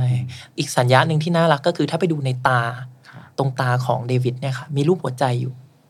อืมหรอใช่ถ้าไปดูในตาดำอะอ๋อเข้าใจที่ฟาโรแล้วสมันเป็นรูปอย่างนี้ เป็นรูปหัวใจ เป็นมินิฮาร์ดมีหน้าในแมกเนตที่เราไปซื้อที่ฟอร์แล้วมันจะเป็นหัวใจอยู่ในตาตาเดวิดจริงๆคือมีเป็จนมิรินิงฮาร์ดมีจริงอ๋อๆซึ่งอันเนี้ยคนก็ตีความกันไปว่าโอ๊ยไมเคิลแองเจโลแบบตกหลุมรักเดวิดหรือเปล่า หรือว่าจริง ๆ มันอาจจะเป็นเทคนิคเพื่อสร้างให้มีการเกิดเงาเกิดมิติ เวลาเราจ้องมองอะไรก็ตีความกันไปค่ะ แต่จริง ๆ ก็เป็น หนึ่งในชิ้นที่เรียกว่าโด่งดังที่สุดเนาะในประวัติศาสตร์ศิลปะ แล้วก็กลายมาเป็นไอคอนของยุคสมัยเรเนซองส์จวบจนปัจจุบันอืมนะฮะที่สุดจริงๆอมชอบคำอธิบายของโอ๊ตที่บอกว่าเหมือนเห็นหินก้อนหนึ่งอะแล้วเห็นคนอยู่ในหินก้อนนั้นอะอืมแล้วไปเอาเขาออกมาได้ยังไงอะอ๋อ เออ amazing มากอืมจริง ๆ ตั้งแต่ปี 1501 ถึง 1505 เนี่ย ที่กลับไปฟอเรนซ์เนี่ยก็คือคิวทองมาก ไม่ได้มีผู้อุปถัมภ์คนใดคนหนึ่งเป็นพิเศษแต่ชีรับงาน รับงานเยอะมากนะคะจากเอ่อถ้าเราไปดูเนี่ยมีประมาณ 30 ชิ้นประติมากรรม 2 ชิ้นจิตรกรรม แต่ก็สุดท้ายก็คือทำเสร็จแค่ 4 อันนะฮะอ่าหนึ่งในอันที่ไม่เสร็จ ที่เสียดายมาก เพราะว่าถ้าเสร็จมันคงจึ้งมาก คือ project การวาดโถงในรัฐสภานะฮะ Battle of Cascina นั่นไงนะครับว่าจ้างโดยโซเดรินีเนี่ยนะฮะอ่าประมุขของรัฐฟลอเรนซ์เนี่ยให้พี่ฟ้าคิดภาพตามว่าตรงกลางนะคะของโถงเนี้ยก็จะเป็นอ่าที่นั่งของประธานประมุขสภาเนี่ยเนาะคือโซเดรินีเนี่ยด้านเหนือตรงนั้นเนี่ยก็จะเป็น รูปปั้นของพระเยซูให้แสดงถึงความชอบธรรมทางศาสนานะแล้วก็ซ้ายขวาจะมีการจ้างภาพวาด fresco จากศิลปินเอกสองคนอ่าแห่งนั่นยุคก็เลยคือแห่งยุคเป็นเป็น battle นะอืมแห่งยุค ทางหนึ่งก็จะมีเลโอนาร์โด ดาวินชีนะฮะถูกมอบหมายให้วาดภาพศึกแห่งอังกิอารี Battle of a l g i a r i ซึ่งแสดงความชอบธรรมการชนะของฟลอเรนซ์เหนือมิลาน ส่วนอีกฝั่งหนึ่งเนี่ยก็จะเป็นศึกแห่งคาสินาหรือ Battle of Cascina โดยไมเคิลแองเจโลแสดงความชอบธรรมฟลอเรนซ์ชนะปิซานะดังนั้นมันจะเป็น scene ที่อลังการมากถ้ามันเสร็จเนาะแต่ว่าก็ไม่เสร็จน่าเสียดายมาก ไม่เสร็จเพราะอะไรคะคือเข้าใจว่าทั้งสองคนรับงานซ้อนค่อนข้างเยอะ แล้ว project เนี้ยก็ฟินคือเหรอคือ คือวาดแล้ววาดอีกเนาะเออ ความน่าสนใจคือในฝั่งของดาวินชีเนี่ยเป็นรูปการต่อสู้อ่าเป็น scene ต่อสู้มีแบบอ่าทหารสู้กันอย่างเหี้ยมโหด มีม้ากระโดดกัดคอกันคือแบบ intense เนาะอ่าอีกฝั่งหนึ่งของไมเคิลแองเจโลเป็นรูปอะไร เป็นรูปนูดผู้ชายจ้านั่นไงเป็นรูปผู้ชายเป็นเหล่าทหารถูกเรียกให้ไปรบขณะอาบน้ำพี่ฟ้าดูสิ private gym private gym ฉัมนบอกมากแล้วแล้วก็อันนึงก็ กำลังดึงกางเกง คนนึงก็เปลือยเลยอะไรเงี้ย ก็ยังใช้ร่างกายในการสื่อสารความแบบฮึกเหิม ความแบบว่าสรีระที่ปูดโปนเนาะเป็น signature she อะนึกไปถึง Battle of Centaur ชิ้นแรก ๆ ก็ก็คือมีความเหมือนกันมีการแบบเรือนร่างหลาย ๆ เรือนร่างที่แบบมัดรวมปลุกปั้นเข้าหากันนะฮะดังนั้นก็น่าเสียดายที่เราไม่ได้เห็นอันนี้เสร็จอืมถ้ามันเสร็จเนาะมันจะเป็นแบบตำนานอะมาก องค์เอกสององค์อะ แล้วสู้กัน คือชื่อภาพเป็น battle และในงานก็เป็นการ battle จริงๆอืมซึ่งในเทปที่แล้วเราก็พูดถึงแต่ว่าอาจจะไม่ชัดเจนนะวันนี้ดีใจได้เล่าอย่างละเอียดๆเขาจะอาจจะพูดเหมือนดูเหมือนฟังแล้วดูผิดผิดคลาดเคลื่อนไปนิดนึงก็ไม่เดี๋ยวก็ไปขึ้นขึ้นชื่อแล้วว่า Battle of Cascina แต่ว่าหนูไม่ได้อธิบายอย่างเต็มเป็นความผิดที่ของพี่ฟ้าเองขึ้นชื่อผิดขออภัยด้วยนะคะ กลับไปตรวจเช็คกันได้ที่เทดาวินชีนะคะขอโทษมาจุดนี้ด้วยค่ะ บอกแล้วว่าที่ฟังไปอะ เช็คด้วย เช็คด้วยเช็คด้วยนะจริง ๆ นอกจากการรับงานซ้ำงานซ้อนเนี่ยอ่าก็มีเรื่องของการถูกดึงตัวอืมนะฮะอย่างซึ่งมันเป็นธีมของชีวิตเนาะถูกดึงตัวกลับไปที่โรมในปี 1505นะโดยโป๊ปจูเลียสที่สองเพราะคนดึงคือใหญ่จริงไงมีลักษณะฮึดฮัด มีคนบอกว่า โอ้โหแบบฟึดฟัด หายใจดังเป็นกระทิงอย่างนี้เนาะเขาเปรียบเทียบว่าเป็นหมีสองตัวในกรงเดียวกันกับไมเคิลแองเจโลอะก็คือเป็นพวกแรงๆเหมือนกันเนาะก็แต่ปฏิเสธไม่ได้เลยว่า ท่านก็เป็นคนริเริ่มยุคที่เราเรียกกันในปัจจุบันว่าไฮเรเนซองอ่าอ่าก็คือเป็นคนที่คอมมิชชั่นงานชิ้นใหญ่ของยุคนี้ ไม่ว่าจะเป็นให้สถาปนิกอย่างบรามันเต้มาสร้างโบสถ์วิหารเซนต์ปีเตอร์ครับนะฮะและเรียก ไมเคิลแองเจโลมาทำสุสานของตัวเองนะฮะหรือว่าอนุสาวรีย์งานศพของของตัวโป๊ปเองเนี่ยซึ่งตอนนั้นก็จะเป็น mega project มาก จะเป็นสุสานที่ใหญ่โตนะฮะแล้วเก็บศพมีรูปปั้นกว่า 30 ชิ้นอะไรเงี้ยซึ่งไมเคิลแองเจโลเวลามารับงานปุ๊บรู้สึกกดดันเพราะว่าแล้วก็ มัน project ใหญ่จริงแล้วแก้แบบแล้วแก้แบบอีก มีการตบตีเรื่องผลประโยชน์คือคนอื่นก็ขิงกันนู่นนี่อะไรเงี้ยฮะมีช่วงหนึ่งนางกดดันมาก นางหนีจ้ะพระสันตะปาปาก็เรียกกลับมาอีกนะเนี่ยยังไม่เป็นไรยังไม่ต้องทำไอตัวสุสานใหญ่ก็ได้ มาทำอันนี้ก่อน มีอีก project มหา project อีกอันหนึ่งที่เธอต้องมาทำนั่นก็คือการ paint เพดาน Sis tine Chapel ก็คือวัดน้อยซิสตีน ซึ่งเป็นห้องสำคัญของการประกอบศาสนกิจ ปัจจุบันก็คือเป็นห้องที่ใช้ในการคัดเลือกพระสันตะปาปาใช่ใช่ไหมคะแล้วเราเห็นในหนังบ่อยๆนะคะใช่แล้วแต่ถ้าเงยหน้าขึ้นไปที่เพดานก็จะเห็นภาพวาด เรียงต่อกันเป็น 9 ช่องอือฮึเป็นฉากต่างๆของไบเบิล นะคะเป็นคะไบเบิลปฐมกาล Genesis อ่าอ่าซึ่งตอนแรกอะถูกคอมมิชชั่นพระสันตะปาปาจูเลียสที่สองบอกว่าอยากได้รูปนักบุญเอออืมไปไปมามาให้ทั้งสวรรค์เลยจ้ามาแบบตั้งแต่กำเนิดโลกเลยจ้าคืออลังการมาก ซึ่งหนึ่งใน 9 ช่องนั้นอืมก็จะเป็นรูปที่เราคุ้นชินกันดี นั่นก็คือใช่ the creation Creation of of Adam Adam ก็คือเป็นพระเจ้ากับอดัมเอานิ้วจะไปจิ้มกันตรงนั้นนะคะอืมนี่ก็เป็นภาพที่ตอนตอนเด็กๆอันเนี้ยนั่งดูรูปเนี้ยรู้สึกว่ามันดังยังไงวะ มันจะมันจะพิเศษยังไง มันก็เป็น2 figure นิ้วจะจิ้มกันแล้วมันดังได้ไงอืมพอรู้ตำแหน่งที่ว่าเท่านั้นแหละกรีดเลยว่าสุดปัง มันไม่ได้อยู่ที่ผนังเธอ มันอยู่ที่เพดาน คำถามคือวาดยังไงก่อนใช่แล้วเทคนิคก็คือ เป็นการวาดแบบเฟรสโกนะคือการวาดเอาสีเข้าไปในปูนเปียกอย่างครันี้บเนาะซึ่งก็ยากมาก คือถ้าปูนมันแห้งไปแล้ว ก็ไม่ได้สีลอกอืมสีมันจะไม่อยู่คงทนนะฮะถือว่ามีความยากในทุกกระเบียดนะฮะแล้วก็จริง ๆ ความใหญ่ของมันก็ก็เป็น เมกะโปรเจกต์เหมือนกัน 35 เมตรเนาะยาวไป ถ้าเรามองกลับไปดูเนี่ยไมเคิลเอนเจโลไม่ได้มีผลงานโดดเด่นด้าน fresco เนาะจะดังด้านทำประติมากรรมมากกว่า ดังนั้นก็มีการอ่าตั้งข้อสงสัยกันว่าอาจจะเป็นราฟาเอโลราฟาเอลนะฮะจิตรกรที่ประยุกต์บอกว่า เออจ้างคนนี้สิเออให้มาทำเนี่ยเพราะว่า she น่าจะคิดว่าไมเคิลแองเจโลทำไม่ได้ทำไม่ได้แน่นอน หน้าแหกแน่นอน แต่ปรากฏว่าhe she ทำทำได้ได้นะฮะใช้เวลาประมาณ 4 ปีเอ่อการกำเนิดของอาดัมเนี่ยมันมีความงดงามมากในตัวเนี้ยมันตัดทอนมาแล้ว มีแค่ 2 โซนที่เข้าหากันใช่ไหมโซนที่เป็นฝั่งหนึ่งเป็นอาดัมซึ่งนั่งอยู่ในท่าของ Belvedere Torso อ่าจะบิดตัวนะครับตั้งขา ขึ้นข้างหนึ่งนี่คือตรงตามเอ่อปูนปั้นนั้นเลยนะฮะแล้วก็มีการเอานิ้วพยายามจะชี้ขึ้นมานะฮะกับนิ้วของพระเจ้าอีกฝั่งหนึ่ง ซึ่งพระเจ้านี่ก็จะเป็นอยู่ในภาพคนแก่นิดนึงชายชราชายชรานะฮะเอ่อมีการตั้งข้อสงสัยว่าทำไมมันถึงมี figure อื่นๆมีตัวคนอื่นๆ อยู่ด้านหลังพระเจ้า ซึ่งอันเนี้ยก็มีการอธิบายว่าในอ่าพระคัมภีร์เดิมเนี่ยในภาษาฮิบรูเนี่ยใน Genesis ช่วงปฐมกาลเนี่ยใช้คำเป็นพหูพจน์นะฮะเรียกพระเจ้า ดังนั้นมันจะเหมือนพระเจ้าแอนโคอืมเหมือนพระเจ้าและทีมงานอย่างนี้นะดังนั้นเราเลยเห็นเป็นเป็นกลุ่มก้อนที่เข้ามาจากเอานิ้วจิ้มอาดัมเนี่ยนะฮะแล้วนอกจากนั้นก็มีข้อสังเกตว่ามันเหมือนกับเชฟของสมองอื มเอ่อมิเคลแอนเจโลกำลังสื่อว่าอ่าพระเจ้าให้สติปัญญากับมนุษย์ ซึ่งเป็นสิ่งที่แยกมนุษย์ออกจากสรรพสัตว์ทั้งหลายอะไรอย่างเงี้ยเนาะสงสัยที่โอ๊ตบอกว่ามันคือตัดทอนนะคะอ่าฮะมันคือยังไงคะคือจริง ๆ มันจะมีช็อตสามช่องแรกค่ะที่ที่ถ้าเราไปดูเนาะสามช่องแรกมันจะเป็นซีนที่มีตัวละครเยอะแล้วพอเรามองจากข้างล่างขึ้นไปอะมันพี่ไม่ฟ้าเห็นมันมองไม่เห็นมันดูไม่รู้เรื่องอืมหลังจากนั้นต่อมาเนี่ยไมเคิลแองเจโลเลยวาด แต่ละช่องจะมีตัวละครแค่ 2 หรือว่า 1 หรืออะไรเงี้ยให้มันเห็นชัดและดูเป็นกราฟิกมากขึ้นดังนั้น มองจากข้างล่างขึ้นไปจะจะอ่านระดับเรื่องได้ค่อนข้างชัดเจนมากกว่า แล้วก็มีการแก้แบบเหมือนระยะสายตาเนี้ย figure เท่าเนี้ยพอดีถูกต้องมันเลยเด่นโดดออกมาจากรูปถูกต้อื่องนใช่ แล้วก็ background จะไม่ค่อยมีนะจากจากตอนแรกมีการวาดแบบเป็น scene แม่น้ำอะไรเงี้ยอันนี้แบบเป็นท้องฟ้าหรือเป็นอะไรที่ค่อนข้างนิ่งทำให้ตัว figure ใช่ไม่ยุบยับนะฮะเอ่อแต่ถามว่ายุบยับไหมภาพรวมก็ยุบยับอยู่ดีมาลังมาเหลืองมากนะฮะเพราะนอกจากตัวอ่าเรื่อง ซีนทั้ง9ซีนของตอนกำเนิดโลกแล้วเนี่ยก็ยังมีตัวละครอื่นๆนะไม่ว่าจะเป็นนักบุญเอ่ยแล้วก็ตัวที่เราเรียกว่าอินูดี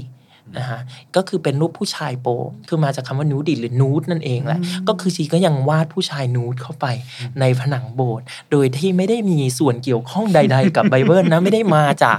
เรื่องตอนไหนอะไรคือ อยากวาดผู้ชายนูดวาดผู้ชายนูดเข้าไป 20 ตัวด้วยกัน ในทวงท่าที่ต่างกันนะฮะตัวอินูดีแต่ละตัวเนี่ยก็คือจะ frame อ่ากรอบของ scene แต่ละ scene ทั้ง 9 scene นะฮะๆได้ซ่อนรหัส private gym ไว้ใน Sistine Chapel ะคะอืม สิบปีหลังจากนั้นเนี่ย พี่ฟาโรห์หลังจากที่ทำ Sistine Chapel เสร็จใช่ไหมเหมือนเป็น mega project แล้ว เหมือนชีวิตจะสบายก็ไม่สบายจ้ะ ความดราม่าก็ยังเกิดขึ้นเรื่อยๆ มีการต้องแยกเอ่อโยกย้ายถิ่นฐานด้วยการ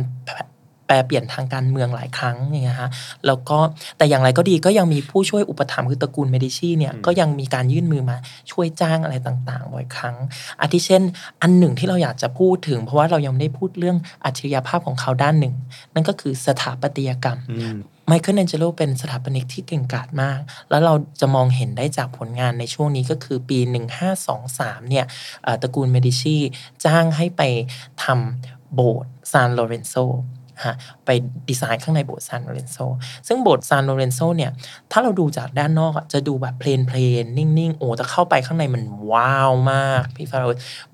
ไมเคิลแองเจโล design gimmick หลายอย่างที่ถือว่าแบบอัศจรรย์อาทิเช่น ช่องหน้าต่างหลอกทำให้โถงดูสูง แต่มันไม่ได้เปิดไปที่ไหนนะเป็นช่องเป็นช่องเป็นคอลัมน์หลอกขึ้นมา หรืออันที่น้องชอบมากคือบันได บันไดที่หลีดจากโถงกลางเข้าไปในห้องสมุดเนี่ย เป็นบันไดที่ใหญ่อลังการมากเป็นบันไดสามช่องแล้วตรงกลาง มันเป็นวงรีอะใช่ขั้นบันไดเป็นวงรีมันมีความอาร์ตเดโคนะอืมมันแบบดูล้ำสมัยเป็นร้อยปีอะเราว่าอัศจรรย์มาก แล้วก็เอ่ออีกโซนหนึ่งที่เขาไปออกแบบก็คือโซนเป็น chapel ของตระกูลเมดิชีซึ่งตอนตอนแรกเนี่ยจะเอาไว้เก็บศพคนสำคัญของตระกูลอาทิเช่นโลเรนโซผู้ปรีชาหรืออะไรเงี้ยเอ่อแต่สุดท้ายก็คือไมเคิลแองเจโลทำที่เก็บศพได้สองคนนะฮะก็คือจูลิอาโนโลเรนโซนะกับอีกคนหนึ่งคือโลเรนโซดิปิเอโรอยากจะชี้ให้ดูเพราะว่าเอ่อไอ้ตรงรูปปั้นของจูลิอาโนเนี่ยน่าคุ้นๆพี่ว่าเรื่องของเรื่องคือ ไอ้หัวของกาลิอาโนเนี่ยนะคะจากไอ้ตัวอนุสรณ์ เป็นหัวที่ในเมืองไทยอะ เอามาเรียกกันว่าหัวเดวิดคือถ้าไปดูในตั้งแต่ร้านเครื่องเขียนไปจนถึงไอ้กระถางต้นไม้เนี่ยจะดูจักอะหัวที่เขาเราเรียกเรียกกันว่าหัวเดวิดอะไม่ใช่หัวเดวิดเป็นหัวของรูปปั้นของกากาเลีเลียยโนโนที่หลุมศพถูกต้อง อืมก็ชาวช่องก็ลองไปดูกันนะคะ ว่าใช่หรือเปล่า อืมไมเคิลแองเจโลก็รับงานสุสานเอ่อ ตระกูลเมดิชีแล้วก็โบสถ์ซานโลเรนโซเนาะทั้งทั้งที่สุสานของโป๊ปจูเลียสที่สองก็ยังไม่เสร็จตอนนั้น ก็อิลุงตุงนางมาก สุดท้ายไมเคิลแองเจโลถูกเรียก กลับไปโรมเพื่อไป paint ส่วนของ Last Judgment นะคะเป็นผนังอีกเพิ่มเติมอีกผนังหนึ่งของโบสถ์ Sistine Chapel ดังนั้นสุดท้ายก็เทจาอืมเอ่อโบสถ์ซานโลเรนโซแล้วก็สุสานตระกูลเมดิชีก็เห็นเท่าที่เห็นนี่แหละ ก็จริง ๆ เราก็ไม่รู้ว่าถ้าในเวอร์ชั่นเสร็จสมบูรณ์ในหัวของเขาเนี่ยเนาะมันอาจจะมีอะไรอย่างอื่นก็ได้ แต่ก็จบไว้ แค่นั้น อันนี้ถามเพราะอยากรู้ในมุมที่โอ๊ตเองก็เป็นศิลปิน แล้วก็สร้างผลงานศิลปะเหมือนกัอืออือฮึมันเป็นไปได้ไหมว่าศิลปินอาจจะแบบรู้สึกเบื่อ แล้วแบบฉันก็ทำอันนี้ไปแป๊บนึงแล้วก็มันเครียดแล้วอะฉันขอกระโดดไปทำอีกอันหนึ่งก่อน เป็นไปได้โดยเป็นโดยเฉพาะศิลปินลัคนาราศีธนู เพราะต้องมีการเดินทาง ต้องเดินทางแล้วเบื่อง่ายอะไรเงี้ยอืมเป็นไปได้เป็นไปได้อืมค่ะ ก็เอ่อกดดันด้วยเนาะจากจาก ทั้งหลาย ๆ ผู้จ้างหลาย ๆ ฝ่ายเอิ่มไอตัวสุสานของโป๊ปจูเลียสที่สองเนี่ยสุดท้ายก็คือเสร็จปี 1545 พี่ฟ้า ใช้เวลา 40 ปีในการทซึ่งจูเลียสที่สองนั้นำตุยไปตายนานไปแล้แล้ววอืมแล้วก็ถ้าจูเลียสที่สองเห็นเนี่ยก็คง กรีดอยู่ในหลุมศพ เพราะมันไม่ได้เหมือนกับแบบที่ออกแบบไว้ตอนแรกเลยอืมนะคะแล้วก็คือไอตัวรูปปั้นอันเดียวที่ได้ทำตามแบบแรกก็คือตัวโมเสสที่อยู่ตรงกลาง ซึ่งก็สวยงามนะคะ ถือว่างดงาม แต่แล้วอันอื่นๆเนี่ยไม่ไม่ได้ตามแบบตั้งต้นเลย แล้วก็ก็พี่คิดดู 40 ปีแล้วว่าจุดนั้นก็แบบ เออเอาให้เสร็จเถอะหมดไฟเอาให้เสร็จแล้วเสร็จเหอะอืมอย่างนี้เนาะเอ่อรูปปั้นที่ค่อนข้างดังจากโปรเจกต์เนี้ย มันก็เป็นอีกคู่หนึ่งที่ไม่ได้อยู่ในชิ้น final เนาะตอนแรกเลยไอคอนเซปต์นี้เนี่ย ถูกปั้นเป็น slave อืมหรือ captive หรือเชลยหรือว่าทาสเนาะแล้วก็ชิ้นที่ดังมาก ๆ ที่ถูกแกะไปแล้ว แล้วก็ไม่ได้นำมาใช้เนี่ยก็คือ dying slave หรือทาสที่กำลังตายกับ rebellious slave อ่าทาสกบฏ ซึ่งสองตัวนี้สามารถไปดูได้ที่พิพิธภัณฑ์ลูฟที่ฝรั่งเศสนะสำหรับโอ๊ตเป็นชิ้นโบแดงมาก ๆ เลยของไมเคิลแองเจโลโดยเฉพาะ dying slave นะทาที่กำลังตายซึ่งตามคอนเซปต์แล้วเนี่ยมันควรจะตายในความผิดบาป ในความหลงผิดใช่ไหมฮะแล้วก็คนที่ดูเนี่ยควรจะแบบอนาถกับการตายของเขา แต่โอ้โห ด้วยทวงท่าพี่ฟาโรห์แบบมันยั่วมาก แล้วร่างกายนี่แบบมันสวยแล้วชีตายแบบตายเหมือน orgasm อยู่อะคือแทนที่เราจะไปดูแล้วรู้สึกแบบเวทนาดูแล้วเสียวแล้วก็มาคือแบบโหมันแบบยั่วสุด erotic มากเนาะสำหรับเราเราก็เลยแบบ เออเนี่ยเป็นหนึ่งในชิ้นที่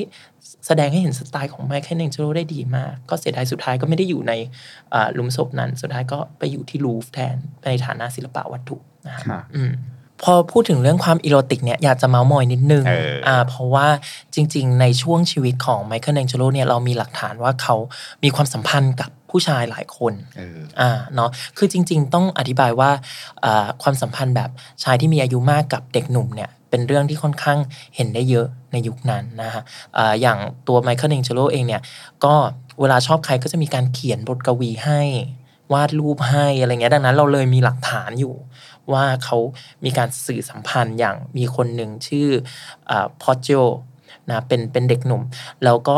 ไมเคิลแองเจโลเคยเขียนบทกวีคือพอจโจเนี่ยมันแปลได้อีกนัยหนึ่งว่าเป็นเนินเขาอืมอ่าพี่ฟาโรห์แล้วฮีก็เขียนบทกวีว่าตัวข้าพเจ้าตกหล่นบนเนินเขาร่างกายลุ่มลุ่มดอนดอนร่างกายสะบักสะบอมไปหมดอะไรอย่างเงี้ย คือเรามาตีความก็อดจ้ะเนาะเป็นแบบบทอัศจรรย์ ประมาณนั้นนะก็แล้วก็มันมีอีกว่า พอโจเนี่ยมีการเรียกสินบน ประมาณว่าไมเคิลแองเจโลไปทำอะไรสักอย่างที่โดนแบล็กเมลนะดังนั้นจริง ๆ แล้วมันก็ไม่ได้ความรักแบบชายชายๆเนี่ยก็ไม่ได้ถูกยอมรับสีทีเดียวเนาะจริงๆก็มันก็มีข้อหากฎหมาย sodomy sodomy ก็คือการมีเพศสัมพันธ์ทางทางททวารวารหนักนะอะไรเงี้ยเออซึ่งจริง ๆ ก็เอ่อศิลปินร่วมรุ่นเนี่ยก็คือโดนจับมาทั้งนั้นไม่ว่าจะเป็นดาวินชีอะไรนะเอิ่มปี 1532ไมเคิลแองเจโลไปพบรักกับ หนุ่มชั้นสูงคนหนึ่งชื่อโทมัสโซเดคาวาเลรีนะฮะอันนี้เป็นความสัมพันธ์ที่เราทุกคนรู้โลกรู้พระสันตะปาปารู้นะคือคือชัดเจนมากมันมีความฉันอดคิดหน้าพิสิตางไม่ได้ไง เข้าใจไหมแบบทุกคนรู้แฟนคลับรู้อะไรบอกแต่อันนี่พีคกว่าคือจบที่พระสันตะปาปารู้ ท่านทราบ ท่านทราบ จริง ๆ คือคือมันมีการเขียนในจดหมายอะไรเงี้ยพี่ฟ้าค่อนข้างชัดเจนแล้ว มีการแต่งบทกวีให้อ่าโทมัสโซเยอะมากนะฮะแล้วก็มีการวาดรูปให้เยอะมาก คือบทกวีเนี่ยก็อย่างมีอันหนึ่งโอ๊ตชอบมาก พรรณนาว่าโอ้ยตนถูกพันธนาการโดยอาวุธของอัศวินอะไรเงี้ยคือคือเล่นใหญ่เล่นเยอะนะกับคนเนี้ยแล้วก็จริง ๆ บทกวีหลายอันเนี่ยหลังจากที่เขาเสียไปนะนักประวัติศาสตร์ ไปค้นพบว่าเหลนไหม grandnephew เป็นเหลนไหมก่อนที่จะเอาออกมาตีพิมพ์อะไปเปลี่ยนสรรพนาม จากชายให้เป็นหญิงอ๋อก็คือจะได้ไม่ให้รู้ว่าไมเคิลเองเจโลเขียนให้ผู้ชาย แต่จริง ๆ อะเออเขาเขียนเป็นความสัมพันธ์แบบชายชายๆแต่เลนน่ะกลัวเนี่ยเห็นไหมก็เลยบอกว่า ถามว่ายอมรับไหมมันก็ไม่ได้ยอมรับร้อยเปอร์เซ็นต์เนาะมันก็มีการแบบ มีการต้องเปลี่ยนต้องบังอะไรบางอย่างกลัวมีการปาโปะเกิดขึ้น ถูก แต่คนเนี้ยก็คือใครๆก็รู้ว่าว่าเป็นคู่รักกันนะ โดยเฉพาะการส่งรูปวาดให้ คือเวลาฮีชอบใครฮีจะส่งรูปวาด อย่างโทมัสโซเนี่ยไมเคิลแองเจโลส่งรูป Rape of Ganymede นะฮะซึ่งถ้าใครดูช่างเชื่อม จะรู้เรื่องนี้ดีคือเป็น scene หนึ่งในเอ่อเทพปกรณัมกรีกที่ซุสนะแปลงร่างออกมาเป็นนกเป็นอิอินนททรีรีแล้วก็มาจับหนุ่มหล่อคนเนี้ยขึ้นไปเอากันบนสวรรค์นะก็คือดังนั้นมันมีความ homoerotic อย่างชัดเจน มันก็ไม่ได้มีหลักฐานว่าเขามีความสัมพันธ์ทางเพศกันหรือไม่นะฮะเอ่อสองคนนี้ก็คือเป็นเพื่อนกันโทมัสโซก็คือให้เกียรติ ไมเคิลแองเจโลแล้วก็ถึงตัวเองจะแต่งงานมีลูกอะไรเงี้ยจวบจนวันที่ไมเคิลแองเจโลตายอะโทมัสโซก็มาอยู่ตรง deathbed ด้วยนะ มาอยู่จนวันที่เขาตายเลยนะก็เป็นเพื่อนกันยืนยาว แล้วก็จริง ๆ เราอาจจะไม่สามารถฟันธงว่าไมเคิลแองเจโลเป็นเกย์อย่างที่เรานิยามกันในปัจจุบันได้ เพราะว่าหลังจากนั้นมีการเขียนจดหมายวาดรูปให้เหมือนกันนะกับแม่ม่ายชื่อวิตตอเรียอีกคนหนึ่งนะก็เป็นผู้หญิงดังนั้น จริง ๆ แล้วเขาอาจจะเป็นชอบหลายเพศอะไรก็ได้เราส่วนตัวเรียกว่าคุยเนาะอาจจะเป็นศิลปินคุยแล้วก็อย่างไรที่ชัวร์ๆถ้าอยู่ปัจจุบันนี้ก็จะเจอได้ที่ซอยสองอ่าไมเคิลแองเจโลเป็นคนที่มีชีวิตยืนยาวมาก ตลอดชีวิตเขาได้รับใช้พระสันตะปาปาถึง 9 พระองค์ด้วยกันอืมนะแล้วก็เสียชีวิตนู้นอายุ 88 พี่ฟาโรห์ซึ่งตอนนั้นเนี่ยถือว่าเป็นอายุที่ยาวมากนะ ในสมัยก่อนไม่มีทุกคนตุยไปหมดอืมดาวินชีราฟาเอลอะไร ไปหมดแล้วเหลือคนนี้แหละนะคือหลังจากที่ทำหลุมศพของจูเลียสที่สองเสร็จแล้วเนี่ย ตอนแรกฮีก็ตั้งใจจะเกษียณอืมเนาะตอนนั้นก็เจ็ดสิบกว่า ไปไปมามาโดนเรียกโดยโป๊ปอีกอะยังอยู่โรมอีกไม่ให้กลับ แล้วให้อภิมหาโปรเจกต์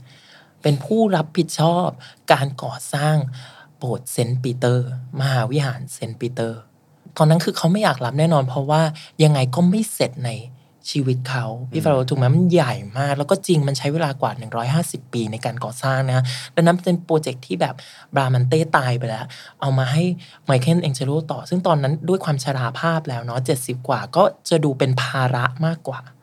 เอ่อแต่อย่างไรก็ดีเขาก็อุตสาหะมาก แล้วก็ยังรับงานนี้แล้วก็ทำทำไปเรื่อยๆจวบจนตายนะคะเขาทำส่วนไหนของเซนต์ปีเตอร์นะคะคือจริง ๆ ออกแบบหลายส่วน แต่ส่วนที่เราจะเห็นเด่นชัดก็คือโดม อืมอืมอันนี้ก็จะมีสเกจของไมเคิลเอนเจเลอร์เลยโดมนี้ แล้วเขารู้ว่าเขาจะต้องตายก่อนที่อีโดมนี้เสร็จแน่นอนดังนั้น ค่อนข้างฉลาดคือให้ทำฐานก่อนอืมทำที่เหลือฐานก็ให้เกาะเสร็จเข้าไปตามนั้นอ่าแหละใช่ ดังนั้นมันเลยไม่ได้มีการเปลี่ยนจากแบบไปมากเท่าไหร่นักนะดังนั้น มหาวิหารเซนต์ปีเตอร์เนี่ยก็ถือว่าเป็นผลงานของไมเคิลเอนเจโลด้วยส่วนหนึ่งนะ ถึงแม้ว่าเขาจะดูแลอยู่กว่า 10 กว่าปี แต่ละการสร้างจริงร้อยห้าสิบปีอะไรเงี้ยก็ถือเป็นหนึ่งในชิ้นโบแดงละกัน ก็เป็นคนที่อย่างที่บอกชะตาชีวิตเนาะดราม่าต้องย้ายไปย้ายมา เป็นศพแล้วก็ยังต้องดราม่าต่ออมมีการขนย้ายอีกนะคะอืมก็คืออาตอนเขาเสียชีวิตตอนอายุ 88 ปี ปี 1564นะพอเสียชีวิตแล้วเนี่ยก็มีการจัดพิธีศพให้ที่โรม ใช่ไหมเพราะตอนนั้นทำอ่าตัวเซนต์ปีเตอร์อยู่ที่โรม 20 วันหลังจากที่ฝังศพแล้วนะมีชาวกลุ่มฟลอเรนซ์ คนฟลอเรนซ์กลุ่มหนึ่งนำโดยหลานของเขา มาขุดศพ ขอทวงคืนเหรอ เอาศพกลับฟลอเรนซ์คือไมเคิลเอนเจโลเองเคยพูดไว้ว่าถ้าตัวเองตายอยากให้ไปฝังที่ฟลอเรนซ์อีหลานนี่ก็ตามปณิธานเลยจ้ะมาขุดขโมยศพ เอาใส่รถบรรทุกสินค้า แล้วก็แอบเอาเข้าฟลอเรนซ์ว่ากันว่าน่าจะเป็นไอเดียของวาซารี เพราะว่า he เป็นคนที่บันทึกทุกอย่างเกี่ยวกับกระบวนการนี้นะฮะมี scene ที่แบบว่าอัศจรรย์หลายอย่างอาทิเช่น เอาศพมา 20 วันแล้วเปิดโลงดูต่อหน้าสาธารณะ แล้วศพไม่เปื่อยไม่ผุพัง เป็นนักบุญไมเคิลเอนเจโลไปอีกอ่าแล้วก็วาซารีเองก็เป็นคนออกแบบตัวหลุมศพ ของไมเคิลแองเจโลที่ฟลอเรนซ์วาซารีรับใช้ตระกูลเมดิชีนะดังนั้นยังไงก็ต้องอวยฟลอเรนซ์ไว้อยู่แล้วก็อยากจะได้ไมเคิลแองเจโลกลับมาสันนิษฐานว่าอย่างนั้น ซึ่งหลุมศพเนี้ยนอกจากจะมี bust นะก็คือตัวหน้าเหมือนอาของไมเคิลแองเจโลแล้วก็จะมีเทพีสามองค์ด้านหน้าอ่าแต่ละตัวแทนอัจฉริยภาพของเขาแต่ละแขนงนั่นก็คือจิตรกรรม สถาปัตยกรรมและประติมากรรม สุดท้ายเราก็รู้สึกว่าเป็นคนที่ โลกต้องจำอะด้วยด้วยไม่ใช่แค่แขนงเดียวด้วยทั้งสามแขนงนี้และอื่นๆเนาะผลงานเขาก็ประจักษ์มาจวบจนปัจจุบันค่ะ คนที่ได้รับอิทธิพลจากงานของมิเคลันเจโลในยุคต่อมา อืมมีใครบ้างคะ จริง ๆ งานของไมเคิลแองเจโลนี่ก็มีคุณูปการต่อศิลปินที่ศึกษาศิลปะ ตั้งแต่นั้นเป็นต้นมานะเพราะว่าด้วยความสมบูรณ์แบบด้วยการสื่อสัญลักษณ์ต่าง ๆ เราชอบมากๆหลายคนอาทิเช่นวิลเลียมเบลก เนาะพวกนี้คือที่วาดกล้ามใช้ร่างกายเป็นเครื่องมือ หรือว่ามาถึงอาจารย์ถวันดัชนีเองเนี่ยก็มีหลายชิ้นที่เราเห็นว่าโอ้ร่างกายท่านวาดร่างกายแบบใช้สื่อสารปรัชญาเนาะแล้วก็ยังแม้แต่ตัวเราเองก็เหมือนกัน เรารู้สึกว่าเราวาดผู้ชายนูดเนี่ย ร่างกายมันไม่ใช่เพื่อให้ความสมจริงอย่างเดียว มันคือตามแบบไมเคิลแองเจโลเลย คือการแสดงถึงขั้วขาวดำดังนั้นร่างกายเนี่ยเป็นตัวแทนของการต่อสู้ของสองฝั่งเนี่ยที่เป็นทั้งความลุ่งหลง แล้วก็สติปัญญาเนาะแล้วก็เป็นร่างกายเป็นเหมือนสัญลักษณ์สะท้อนความเป็นคนของเราจิตวิญญาณความเป็นคน การช่างชั่วดีของเราค่ะมันมันเป็นการเล่าเรื่องที่แบบในตาเป็นประกาย แล้วเธอรอเล่าเรื่องนี้มาเป็นทั้งสิ้นอันหนึ่งหนึ่งปีปีนะหลังจากเทปที่แล้วอืมน้องทำกันบ้านเทปนี้เลยยาว แล้วมาถึงปุ๊บบอกทำไมดาวินชีไม่ถึงห้าแสนวิวสักทีช่วยไปปั๊มวิวให้น้องด้วยนะคะฉันไม่ต้องการแพ้นักรบโอ้โห อย่างหนึ่งที่เราสังเกตได้จากการคุยกันเรื่องของประวัติศาสตร์ศิลป์และคุยถึงชีวิตของศิลปินนะคะผ่านผลงานของเขาอะไรเงี้ยเราจะเห็นเลยว่าพอจบเซสชันเหล่านี้แล้วปุ๊บเนี่ยกลับไปพิจารณางานศิลปะเหล่านั้นนะมันจะรู้สึกอีกแบบหนึ่งอินขึ้นทุกคสรั้งนุกขึ้นทุกครั้งอืมเออมันแบบความรู้สึกว่า อืมก็รู้รูปนี้ดังนะ บอกว่าสวยไหมก็สวยไหมก็แล้วแต่จะเถียงกันอืมว่าสวยไม่สวย แต่พอมีเรื่องราวที่ปฏิดประต่อว่ามันเกิดดราม่าแบบนี้นะใช่มันเกือบจะไม่สำเร็จแล้วมันนะความยากแบบนี้ความยากกว่าลำบากแต่ละชิ้นจะใช่ครับทำได้อืมันทำให้เราได้มองงานศิลป์เหล่านี้ในอีกมุมที่มันมีความลึกขึ้นสนุกขึ้น โดยเฉพาะภาพ figure หรือภาพคนภาพเหมือนเนี่ยภาพบุคคล portrait figure ต่างๆ มันเลยไม่เคยเอาอืมใช่ไหมพี่ฟ้าไม่ว่าจะยุคสมัยไหนอะไอตัวภาพ ศิลปะที่แสดงรูปร่างบุคคลน่ะ มันเป็นเหมือนภาพสะท้อนของตัวเรา คนเรามันจะต้องหากระจกอะ มันต้องมองให้เห็นแบบเออ มันต้องมีภาพสะท้อนเราถึงจะเข้าใจแบบความเป็นคนของเราได้ ดังนั้นศิลปะเหล่านี้ว่ามันตอบโจทย์จิตใต้สำนึกของมนุษย์เสมอมา อืมดีใจมากเลยที่วันนี้เรื่องมิเกลันเจโลบูโอนาร์ตตีเป็นการเล่าเรื่องผ่านโอ๊ตมณเฑียร เพราะรู้สึกว่าเวลาเราเจอกันในที่อื่น แล้วเราคุยเรื่องเหล่าเนี้ย